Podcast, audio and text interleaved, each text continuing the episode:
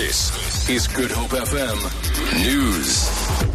Political analyst Zamikhaya Maseti says the ANC's decision to ask its Western Cape leader Marius Fransman to step down reinforces the responsibilities of the party's Integrity Commission. The ANC says Fransman has been informed of the party's decision to relieve him of his duties pending the completion of an investigation into sexual harassment charges against him.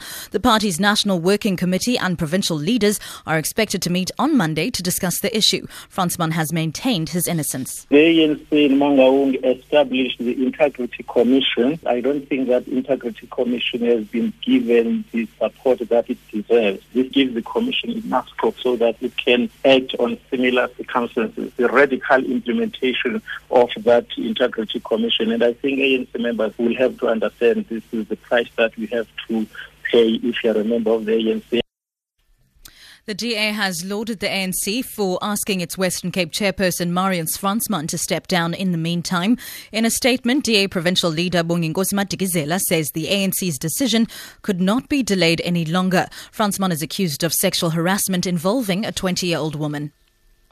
43 Cape Peninsula University of Technology students are due to appear in the Bellville Magistrates Court near Cape Town today on charges of public violence relating to the Fees Must Fall protests last year.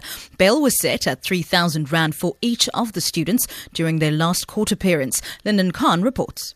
The students were also charged with contravening the Gatherings Act. They allegedly damaged a wall on the Bellville campus during their protests. During the last court appearance, Magistrate Cyril Kraut said setting a bail amount for them was a way to ensure that the accused appeared in court as required. They were prohibited from intimidating staff and witnesses and not to go to campus. The university reopened without any incident this year and students have written their deferred exams. Lyndon Khan, SABC News.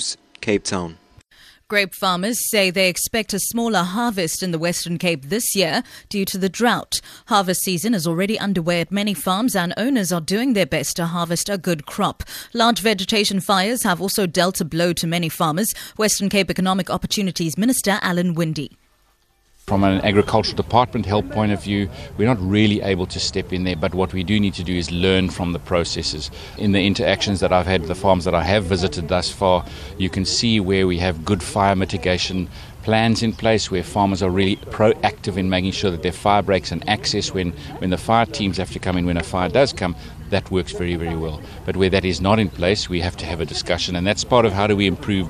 Because next year we're going to have a fire season and a dry season again, and we need to make sure we're prepared for that. The United Nations says that peace talks aimed at ending the war in Syria will start as planned later today.